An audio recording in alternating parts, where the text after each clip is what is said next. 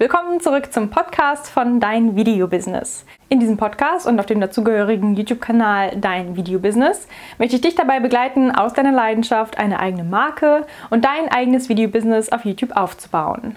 Wenn du also auch das, was du liebst zu tun, zu deinem Beruf machen möchtest, dann vergiss nicht, diesem Podcast zu folgen und den YouTube-Kanal Dein Video Business zu abonnieren und wir packen das gemeinsam an. In dieser Folge geht es um das Thema Community-Richtlinien von YouTube. Also was du machen darfst und was du lieber lassen solltest, denn es kann sein, wenn du gegen die Community-Richtlinien verstößt, dass dein YouTube-Kanal dann gesperrt oder sogar gelöscht wird. Und das wollen wir ja nicht. Deswegen legen wir jetzt auch direkt los mit Punkt Nummer 1, den du lieber lassen solltest, wenn du nicht möchtest, dass YouTube deinen Kanal löscht. Und YouTube nennt es konkret Incentive Spam mit dem Ziel, Zugriffe zu generieren. Also dieses Sub for Sub, Like for Like, Hack for Hack, whatever. Also den gleichen Kommentar nehmen, kopieren und unter zigtausende verschiedene YouTube-Videos zu kommentieren, in der Hoffnung, dass tatsächlich jemand auf diesen Kommentar anspringt und denkt, yay, super, wenn ich den abonniere, dann abonniert er mich auch und so generiere ich Abonnenten. Erstens ist das super aufwendig und ineffektiv, weil hat jemand von euch schon mal auf diese Sub for Sub-Geschichte reagiert? Also wirklich denjenigen dann abonniert und gehofft, dass der einen zurückabonniert. Oft ist es ja auch so, dass die Leute dann gar nicht diese Sub for Sub einhalten. Die lassen sich dann abonnieren, aber die abonnieren niemals zurück. Und das kann dazu führen, dass YouTube checkt, dass du Spam verteilst und deine Kommentare erstmal so lange sperrt, bis die von dem jeweiligen Content Creator überprüft wurden und bestätigt wurden. Das heißt, dass die erstmal gar nicht auftauchen und dass die keiner sieht, bis derjenige, der das Video hochgeladen hat, deinen Kommentar freigibt. Was ja in den meisten Fällen wahrscheinlich nicht passiert, weil wer möchte einfach nur Sub for Sub unter seinem Video stehen lassen. Oder so Kommentare, hey, schaut doch mal auf meinem Kanal vorbei, geht mal weg von diesem Kanal, schaut mal lieber auf meinem Kanal vorbei. Wer möchte denn so einen Kommentar unter seinen Videos sehen? Eigentlich glaube ich keiner, oder? Deswegen ist das keine gute Idee und das kann dazu führen, dass YouTube dich erstens sperrt und blockiert, deine Kommentare nicht freigibt, bevor sie vom eigentlichen Video Creator freigegeben wurden und deinen Kanal im Endeffekt vielleicht sogar löscht. Und das wollen wir ja nicht. Ich habe ja auch schon einige Male gesagt, dass tote Abonnenten deinem Kanal eher schaden, als dass sie ihm gut tun. Selbst wenn Leute auf dieses Sub for Sub anspringen und deinen Kanal abonnieren, dann schauen sie ja mit 90%iger Wahrscheinlichkeit nicht unbedingt regelmäßig deine Videos, weil diese Abonnement-Funktion ist ja dafür da, dass Leute deinen Kanal abonnieren, weil sie regelmäßig von deinem Content mitbekommen wollen und deine Videos feiern und regelmäßig deine Videos sehen wollen. Wenn jetzt aber irgendein Gamer unter mein Video schreibt Sub for Sub und ich sage ja, hey, geile Idee, Idee, dann bekomme ich einen Abonnenten schon mal mehr. Ich abonniere den, der abonniert mich auch im unwahrscheinlichen Fall und dann habe ich jemanden abonniert, der Gaming-Videos hochlädt, aber ich schaue sowas gar nicht. Deswegen bringt ihm das nichts, weil dann merkt YouTube, oh, diese Videos, die der hochlädt, scheinen ja so uninteressant zu sein, dass noch nicht mal die Abonnenten dieses Video schauen. Wieso sollte ich es dann weiter promoten und anderen Leuten zeigen? Deswegen sollten wir das lieber lassen. Aber wir wollen ja, dass YouTube sieht, dass wir erstmal unsere Abonnenten zufrieden machen. Also die Leute, die zuallererst auf das Video klicken, sind meistens die Abonnenten, die den Kanal abonniert haben und eventuell auch eine Benachrichtigung bekommen, wenn sie die Glocke aktiviert haben.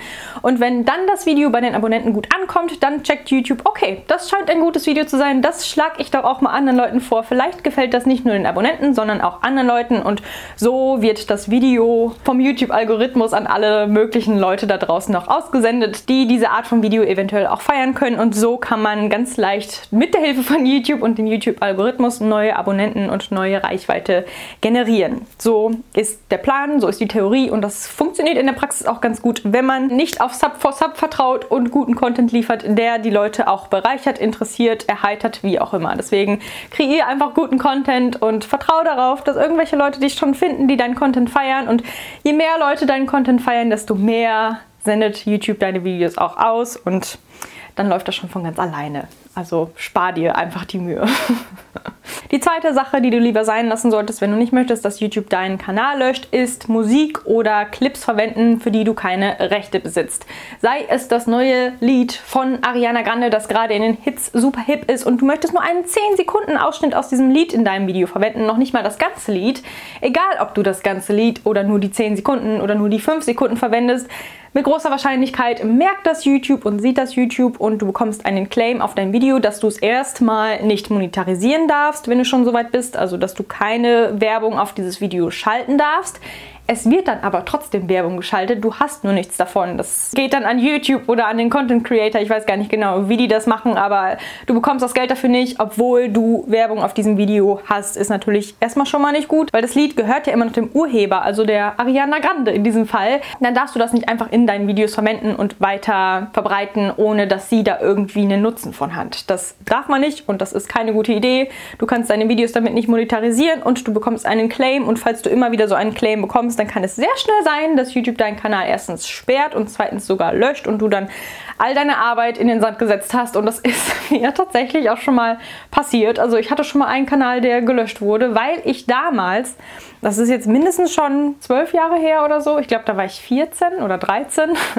da habe ich angefangen, so Lyrics-Videos zu machen. Gibt es das überhaupt noch? Gucken die Leute das? Diese Musikvideos, wo so der Text langläuft, wo immer der Text eingeblendet ist, den man dann mitsingen kann. Und solche Videos habe ich gemacht und die haben Klicks ohne Ende bekommen. Also ich hatte auch innerhalb von einer kürzesten Zeit richtig viele Abonnenten. Aber ich glaube, mit meinem vierten, fünften Video, also es waren echt nicht viele Videos, die ich hochgeladen habe, wurde mein Kanal gelöscht und ich konnte da nicht mehr drauf zugreifen, weil ich eben Musik verwendet habe, die mir nicht gehört hat. Und das bezieht sich auch auf solche Clips, die man benutzt, die man aus dem Fernsehen hat oder die man von anderen Quellen bezieht oder so. Wenn du jetzt einfach meinen Video nehmen würdest und in dein Video einfügen würdest, dann müsstest du das mit einer bestimmten Art und Weise kennzeichnen und mir Credits dafür geben, dass du das auch verwenden darfst, weil ich eine Standard-YouTube-Lizenz habe und nicht die Creative Commons-Lizenz. Also ich gebe meine Videos nicht dafür frei, dass irgendwer anders die hochladen kann und für seine Zwecke verwenden kann. Deswegen sei da bitte vorsichtig. Es gibt genug Musik- und Daten- und Clip-Anbieter, die auch Sachen anbieten, die du in deinen Videos verwenden kannst. Wenn es ums Thema Musik geht, dann habe ich dazu auch schon mal ein Video gedreht. Das verlinke ich dir gerne hier oben oder in der Infobox, dass du dich da mal informieren kannst, welche Möglichkeiten du hast, um Musik rechtens und GEMA-frei in deine Videos einzufügen. Ich habe übrigens mal ganz viele Links zu den Community Guidelines in die Infobox gepackt, dass du dich da selber auch mal einlesen kannst und die Videos von YouTube selber, also von der Creator Academy, schauen kannst, dass du dich da mal etwas mehr informieren kannst, weil ich jetzt in diesem Video nicht alle Einzelheiten nenne, aber so die vier wichtigsten Punkte nenne ich in diesem Video. Also schau dann nach diesem Video gerne mal vorbei und informiere dich gerne auch weiterhin über die Community-Richtlinien, dass du auf der sicheren Seite bist mit deinem Kanal. Die dritte Sache, die du lieber sein lassen solltest, ist Tag-Stuffing in der Videobeschreibung. Dafür ist nämlich die Tagbox da und die ist nicht ohne Grund limitiert auf 500 Zeichen. Du kannst 500 Zeichen anwenden, egal wie lange du einen Tag machst. Du könntest theoretisch einen ganz langen Tag mit 500 Zeichen machen und den in deine Video-Tagbox einfügen. Oder du machst verschiedene kleine und kürzere oder mal etwas längere und kürzere und machst einen Mischmasch daraus. Also da gibt es verschiedene Möglichkeiten, diese Tagbox zu füllen. Und da kannst du so viele Tags hintereinander rein, wie du möchtest, bis die maximal Maximalzeichenanzahl aufgebraucht ist, aber bitte nicht in der Videobeschreibung. Zum Thema Video-Upload und Videobeschreibung habe ich auch jeweils schon mal ein Video gedreht. Das verlinke ich dir auch sehr, sehr gerne, dass du da einmal reinschauen kannst und Bescheid weißt, auf was du denn achten kannst und solltest, um SEO-technisch gut mit deinen Videos aufgestellt zu sein, aber um trotzdem den YouTube-Richtlinien zu entsprechen und nicht dagegen zu verstößen, damit dein Kanal dir auch lange Freude bereitet und erhalten bleibt. Wenn du mehr Reichweite mit deinen Videos erzielen möchtest, dann seh zu, dass du den Community-Richtlinien entsprichst und dass du deine Videos suchmaschinenoptimierungstechnisch so optimierst, dass du Tag-Stuffing gar nicht erstmal betreiben musst. Das geht nämlich auch ohne und das geht sogar viel besser, weil wenn YouTube checkt, dass du Tag-Stuffing oder Misleading Metadata betreibst oder verbreitest, wozu auch übrigens Thumbnails gehören, die nichts mit deinem Video zu tun haben. Also zum Beispiel diese sehr freizügigen Frauen, die auf irgendwelchen Musikvideos abgebildet werden oder irgendein bekannter Popstar, der auf deinem Thumbnail abgebildet ist, nur um Klicks zu generieren, der aber überhaupt nichts mit deinem Video zu tun hat. Das checkt YouTube. YouTube ist nicht doof. Deswegen sei einfach ehrlich mit deinen Thumbnails, mit deiner Beschreibung und pack da in Sätze formulierte Metadaten rein, dass du auch den Leuten eine leserliche Beschreibung lieferst und dass du möglichst viele Informationen da reinpackst, aber nicht deine Tags einfach wahllos in deine Beschreibung hintereinander reißt. Dafür ist die Tagbox da. Und das führt mich jetzt auch zu Punkt Nummer 4 und das ist, packe nicht den Namen eines anderen Kanals oder Content Creators in deine Tagbox. Es sei denn, du hast eine Kooperation mit diesem bestimmten Kanal oder mit dieser bestimmten Person, dass es zu deinem Video passt. Aber wenn dein Video nichts mit dieser Person zu tun hat, dann sollte dieser Name auch nicht in deiner Tagbox erscheinen. Stell dir zum Beispiel vor, du lädst ein Workout-Video hoch und packst dann den Begriff Pamela Reif in die Tagbox, weil das eine sehr bekannte Workout-Creatorin ist auf YouTube und du hoffst, so mehr Klicks zu generieren.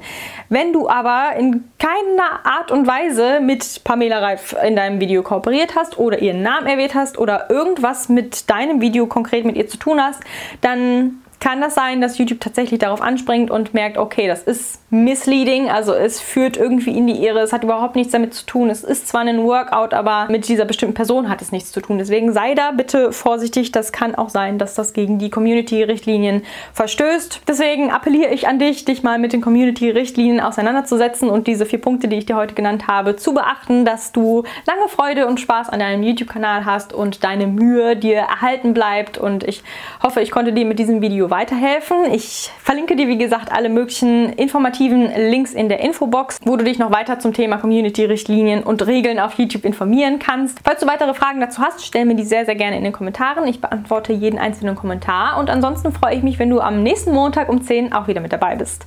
Ich sage also bis dann. Mach's gut.